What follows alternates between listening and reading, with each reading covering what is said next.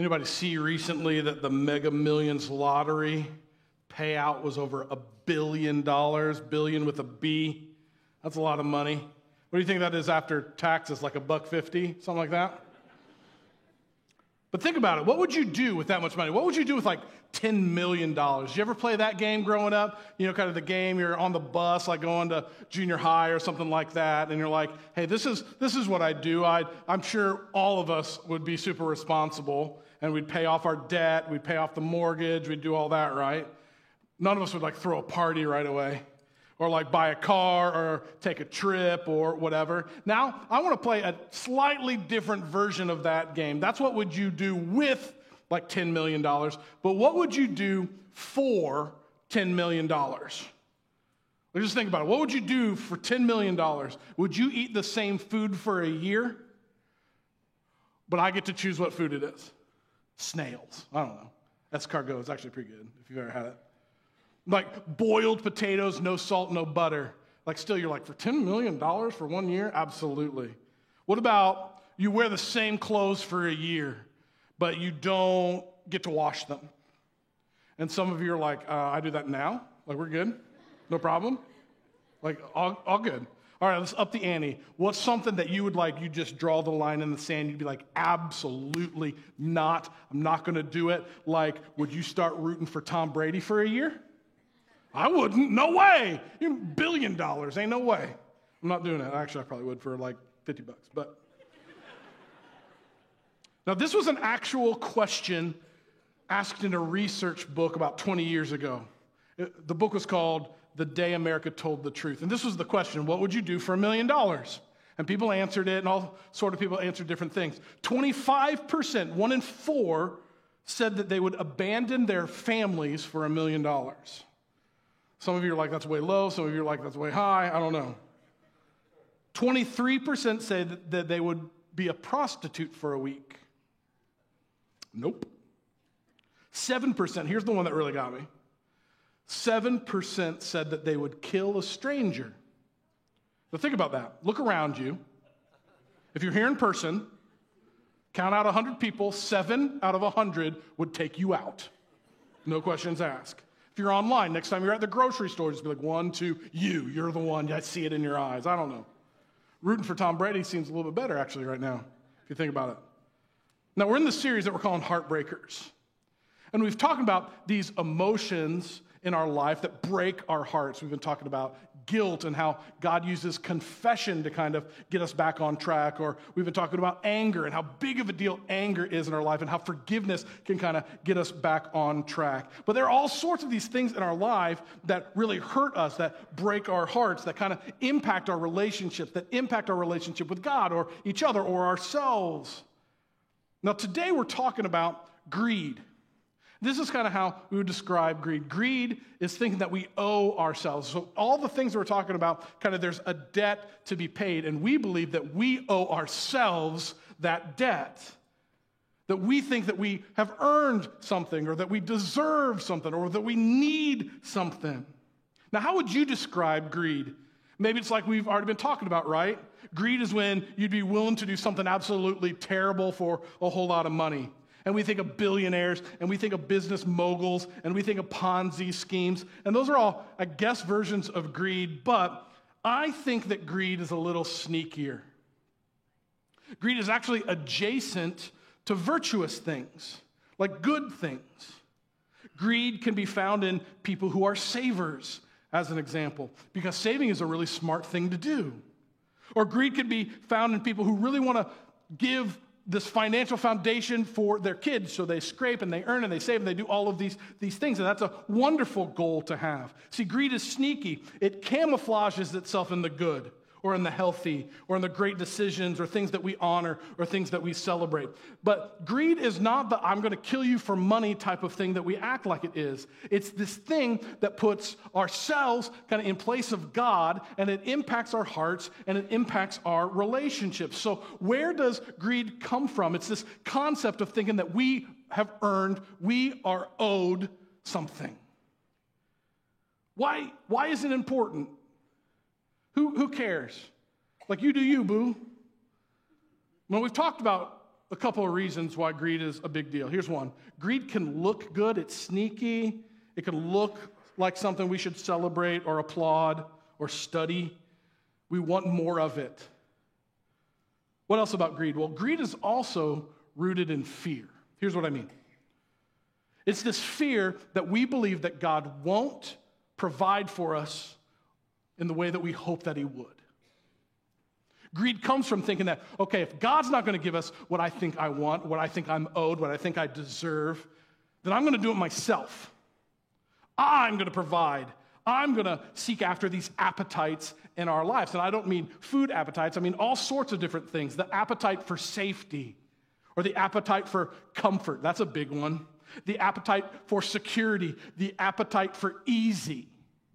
And we pursue that. We say, okay, I'm going to do what I need to do because I think I deserve a comfortable life or a secure life. I think I deserve something because I've worked hard and it's okay. But here's the thing that appetite will never be satisfied. That's why greed is such a big deal. That's why it's so sneaky, because there are good things that we kind of pursue, but we get so focused on ourselves and owing ourselves and putting ourselves in the place that we want to be. It is all about us and all about us, and it's really based on the fact that we don't believe that God will provide, or we don't think when He does provide, it's in the way that we want. But here's really why we're talking about it today. Those are big deal things, but here's the third one. See, greed is actually a spiritual obstacle. Can I be honest with you? Man, I said it again. I said that last service like I'm not honest with you all the time. It's a weird thing to say. My apologies. I want to tell you something. I woke up this morning, and this is the last thing that I wanted to talk about. Like, I prayed, like, God, please, I don't want to talk about it today. I don't know what I was going to talk about love, hope, joy, I don't know. But here's why because this is a huge deal in my life. Maybe it is for you. It's sneaky, it might not look like it, it might not sound like it, but I know deep in my heart, I kind of think that I'm owed some things. Like life, or like provision, or like happiness and these things are deeply rooted in me. And I got up and I'm like, hey, as I've even been preparing this, I'm like, I don't really want to, I don't really want to talk about this. Because at the end of the day, this impacts the way that we view God. This impacts the way that we view other people. This impacts the way that we view ourselves. And I think one of the reasons that I didn't want to talk about it today is because I struggle with thinking that I am owed. And maybe you do too. You, know how it is, though. You've had a long day, and you're like, I'm going to have a treat yourself day. Like, I'm going to go, and I don't know, I'm going to I'm going to have that meal. And I'm just looking forward to it. I've been looking forward to all, all week. Or man, I'm going to plan that vacation. I'm going to pamper myself, whatever it is. And on the way, Maybe you're like me and you think, I've earned this. I've worked hard for this. I deserve this. But what happens? You eat the meal, and then a couple hours later, you're hungry again. Or you go on the vacation and you come back and you start planning the next vacation because it doesn't satisfy the appetite. And instead of gratitude for the opportunity, you get back and you feel the same way that you did before, and you feel the same day the next day, and the same way the next day because we get so consumed with ourselves. But greed is a spiritual thing. And when push comes to shove, I think this pursuit of more, the pursuit of fulfilling our own appetites, isn't what we make it out to be because seeking more ends up with an empty soul and empty wallets. Or, in the words of the great philosopher, the notorious B.I.G., mo money, mo problems. now, I want to be clear having money isn't a bad thing at all. Not knowing why we have money is a huge deal. Money's amoral. It's not right, it's not wrong. But having ourselves as the primary focus, as thinking ourselves as important as God, as thinking we owe ourselves over and over and over again in this cycle is a big deal. And we find ourselves saying, God, why haven't you provided in the way that I want? Or why haven't you provided in the way that I need? That's a natural question. Have you asked that question before? I have. But today we're going to ask a slightly different question that might get into kind of this greed heart thing that we're talking about. Are you greedy? Am I greedy? Let's find out. Answer this question Why do I have what God has entrusted me? Have you ever asked a question like that? Why do I have what God has given me in this life? Because our answer to this question determines a lot. Now, we're okay with asking the question, God, why aren't you providing for me when He doesn't seem to be providing for us in the way that we want? But when we're getting a lot of what we need and what we want, which as a, as a matter of principle, we are given a lot in our lives. We're pretty well to do if we compare ourselves to the entire world. We have a lot that has been entrusted to us. So ask the same question why? Why has God entrusted to you what He's entrusted to you? Now, I've kind of been working on this answer as been leading up to this message, and I know that's a surprise because it sounds like that I work more than one day a week, because I do. I know. But I've been thinking about it. What's my answer to this question? What, why? Well, here's one. Maybe this is yours. I work hard. More than one day a week, I'm even saying. I work hard. Maybe you do too. You put in the time, you put in the effort. And you think, okay, you know what? I earn a little bit back, right? I've gotten the education, or I've put in the time, or I've gotten the promotion, or I have the responsibility. Like, would you show up to your job if you didn't get paid for it? Not very many of us would. Maybe that's your answer. Like, why is he why has he entrusted this to me? Well, I earned it. What else? What other reasons could God have entrusted what you have to you? Maybe to provide for your family. That's a natural one. That's maybe one that we talk about. To keep worry at bay, like we have all these things, we have the, all these bills, and we think, okay, God provides so that we don't have to worry about it, so that things can get paid. Or maybe He provides for us to raise our standard of living. There's another word for that. We say, God blesses us. Now, I think that blessing actually means something slightly different than that. It's not always in this financial money way that we talk about it. Maybe He's entrusted something to us so that we can get to where we want. Maybe we can have early retirement or get the house or get the boat or whatever. But is what God has given us primarily for us?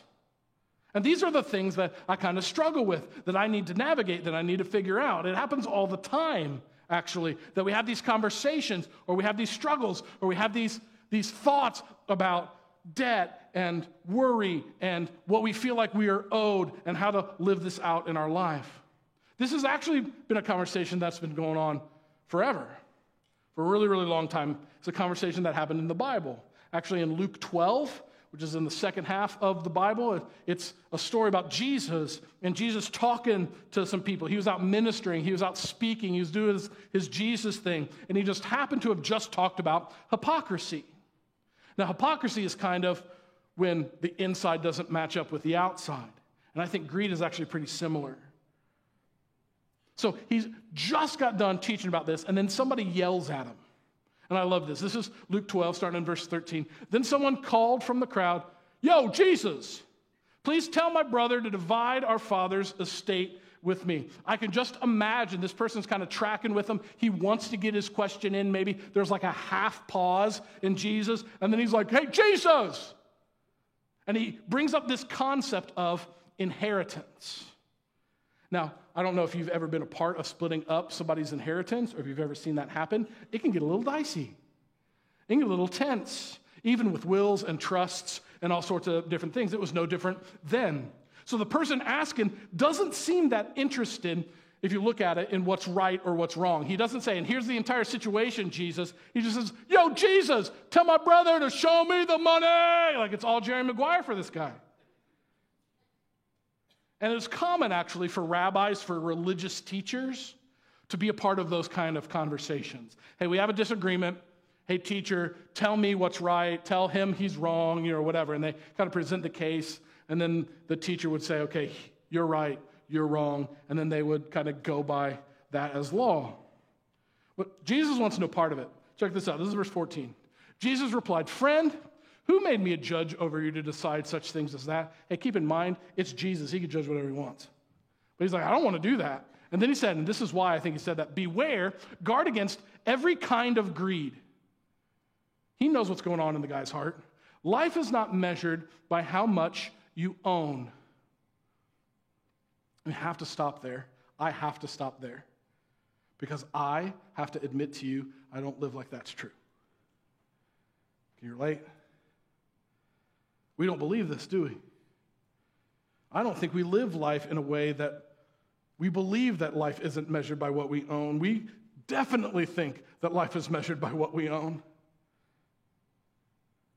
What you have, what you want, where you're going, how you feel. We think it's measured by what we own. I looked it up. An average American spends around $18,000 a year on non essential costs. So after inflation, what's that? Like $1.8 million or something a year? $18,000 a year on non essential costs. What's non essential costs? So that's stuff like eating out, paying for Netflix. I know some of you will definitely disagree with me about that being non essential. But really, anything outside of like paying for your house, paying for your bills, it ends up being around $1,500 a month.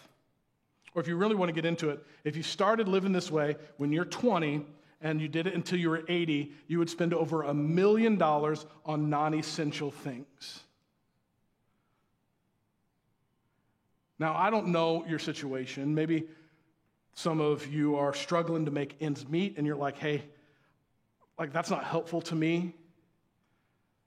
I don't mean to discourage you. Here's the point this is meant to help people understand because Jesus said it right here. Life is not measured about what we get. Life is not measured about what we own. Life is not measured by our clothes or our house or our car or our education. It's not measured by any of the things that we can get on our own. And then Jesus keeps going and he tells this story. And I love this. Check this out. He says, A rich man had a fertile farm that produced fine crops. So, what does that mean? There's some assumptions that I think we bring into this. Here are the assumptions that we bring that he's a good farmer. If he has a fertile farm that produced fine crops, we believe that he's a good farmer. And he's rich. Jesus tells us he's a rich dude. And we believe, okay, well, if he's rich, that means that God is allowing him to be rich. Like he's blessed him, he's given him what he wants. And I think Jesus knew that we would have assumed that. So he's rich. He has a fertile farm. He produced fine crops. He needed more. So check this out. This is 17. He said to himself, the farmer said to himself, What should I do? I don't have any room for all my crops. Then he said, I know, I'll tear down my barns and build bigger ones. Then I'll have room enough to store all my wheat and other goods. Now, we want to pause there because he's doing exactly what we should do, right? He's anticipating future consumption. He's planning. He's budgeting. He's thinking about what's coming next. He's making decisions based on what he has and what he thinks he's going to have. He's forecasting. He's doing all these things. He's planning on what to buy and what to spend. And this is verse 19. This is what he says. And this is his purpose. And I'll sit back and say to myself, hey, my friend, hey, self, you have enough stored away for years to come. Now take it easy, eat, drink, and be merry. And this is the dream. This is what many of our lives kind of pursue. But we talked about how greed is sneaky, right? Here's why I think greed is sneaky. At face value, when I read it for the first time and the second time and even the third time, I thought, you know what? This bothers me because he seems to be doing the wise thing. He seems to be responding in the right way. He's investing his wealth. He's talking about the future. He's attempting to cash in when the market is right. Is there anything wrong with that? No. But that's the dream, right? Pay off the mortgage early. Finally get the car, or get the house, or get the pool, or get the toy, or get the trip, or get the barn. Retire early. Save so you can grow the business. Give to other people, whatever it is. Like we have these things that we want to do in our lives, and we think that God has given certain things to us to provide for those things. But greed is sneaky. Check out the greed. We're going to go back through what he said. He said to himself, What should I do? I don't have any room for all my crops. Then he said, I know, I'll tear down my barns and build bigger ones. Then I'll have room enough to store all my wheat and other goods. And I'll sit back and say to myself, my friend, you have enough stored away for years to come. Is God in that equation at all? Is anybody else in that equation at all? He's not paying attention to the people who work the farm. He's not paying attention to the way that God provides for him. He's not doing any of that. He's saying, me, me, me, me, me. He's singing the opera, me, me, me, me, me. Sneaky greed. What do you think the farmer's answer was to the question that we've been thinking about? Why did God give the farmer what he entrusted to the farmer? Well, I think the farmer's answer is because I deserve it, because I've earned it. This is why I didn't want to talk about this today, because you know what that is? That's arrogance, it's pride, it's greed. And ask any farmer can you just work hard and get perfect product every time? No. They even have insurance for that type of thing. You can't have a fertile farm on hard work alone. What else do you need? Well, you need fertile soil. Where did that come from? You need rain. Where did that come from? You need help. Where did that come from? He completely ignored God's provision, and God is nowhere in the conversation. And greed is sneaky. And then Jesus brings it home, and this is a doozy. This is a lot. This is what he said. And then God said to the farmer, You fool, you will die this very night. Then who will get everything you worked for? And if you're ever wondering where, like Mr. T got it, I pity the fool. It's right here. What's the answer to the question? I think when Jesus is asking this question in this story, there's an actual answer. Who will get everything you worked for? In your life, who will get everything you worked for? Maybe a spouse, maybe your kids, maybe who you owe debt to. Here's the answer somebody else. Somebody else eventually gets what you've worked for. That's the truth that Jesus is saying. And remember, this is all because somebody said, Hey, Jesus, show me the money. Talk about inheritance. And this is how Jesus kind of wraps it up. He goes, Yes, this is verse 21. Yes, a person is a fool to store up earthly wealth, but not have what? A rich relationship with God. So circle back. Why has God provided more than you need? Because the answer, no matter what God has provided in your life, is this to have a rich relationship with God. Why did he provide for this foolish farmer? Well, his hope is that he would have a rich relationship with God. And Jesus did not come to bring property to people, Jesus came to bring people to God. And we get that mixed up. And we're short sighted and we forget that the things that we work so hard for will fade away.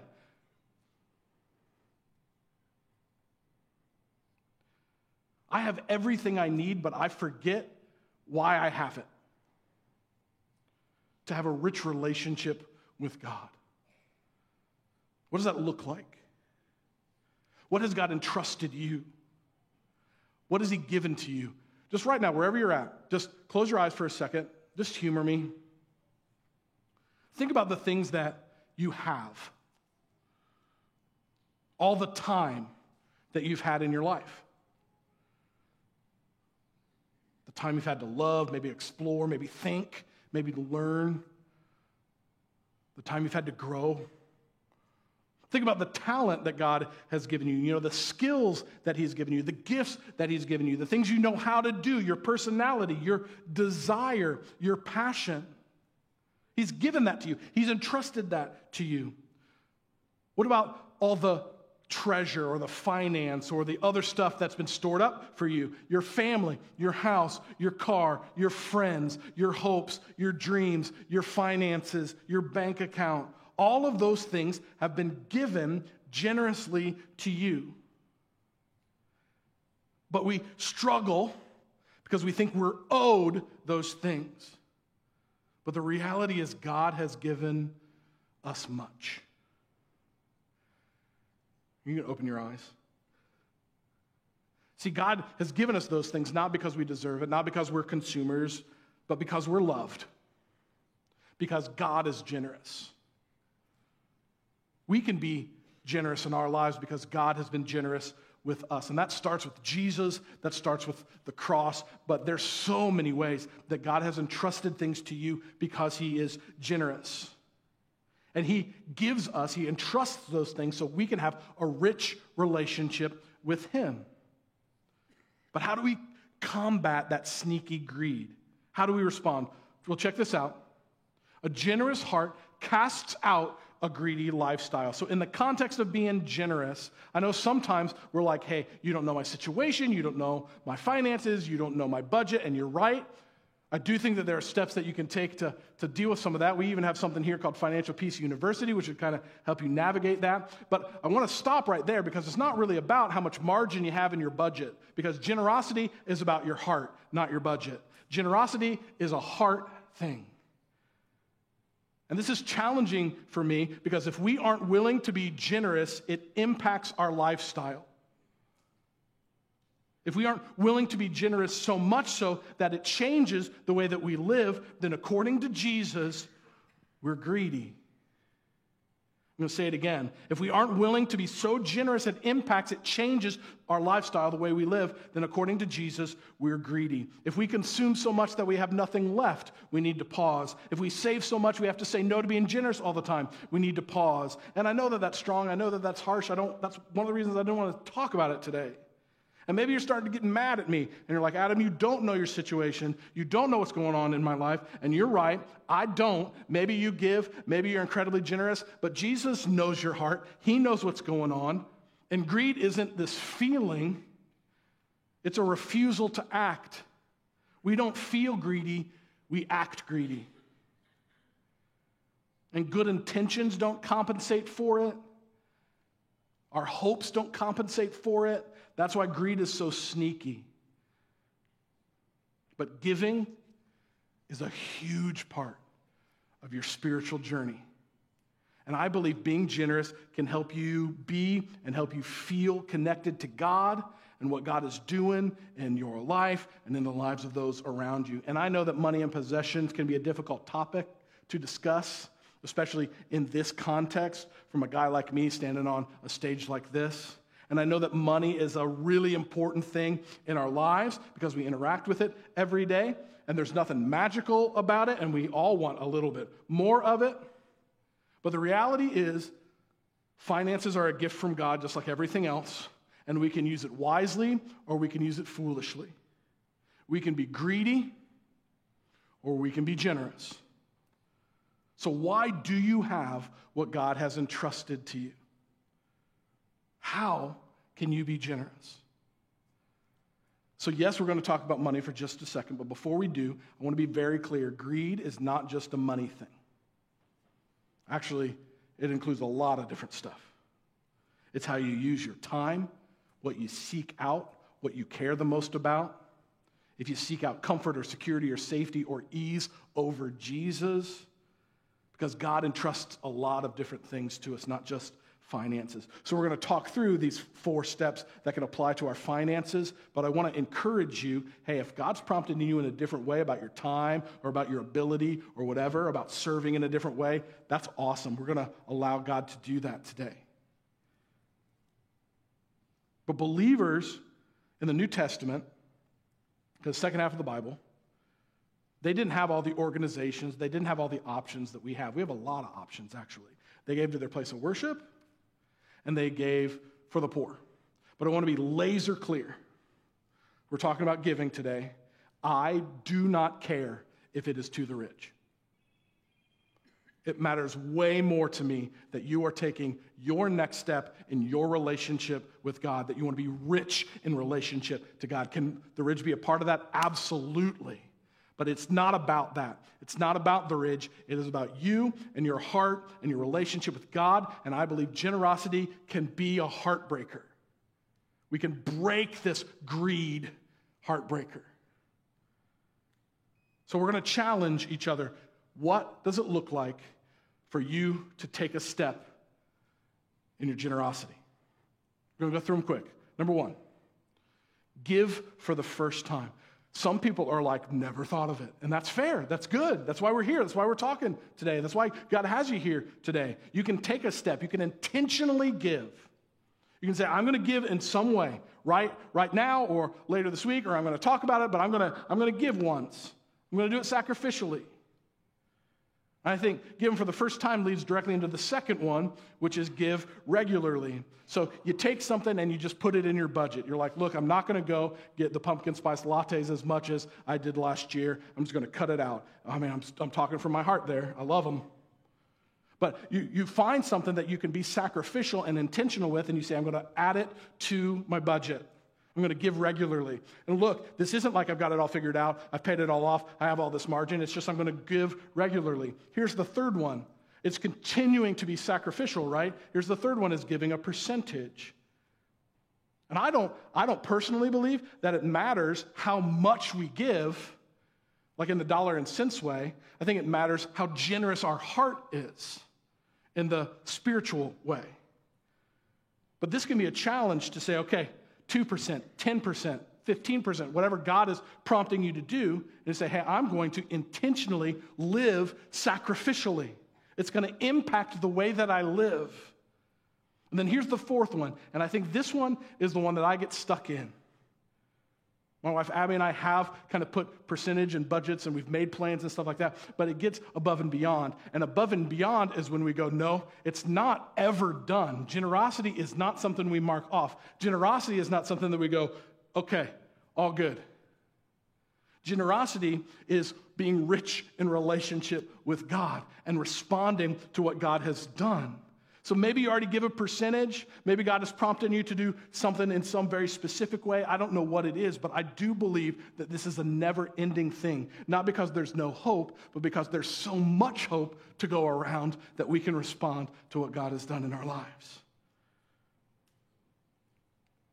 Now, Becca talked about it early in our service, but there are ways that you can give here to the Ridge. You can go to theridge.org slash give. You can go to the app. You can go to the drop boxes and all that stuff. But I want to say it again. I'm going to double down on it. It's not about, it's not about the Ridge. Hear me.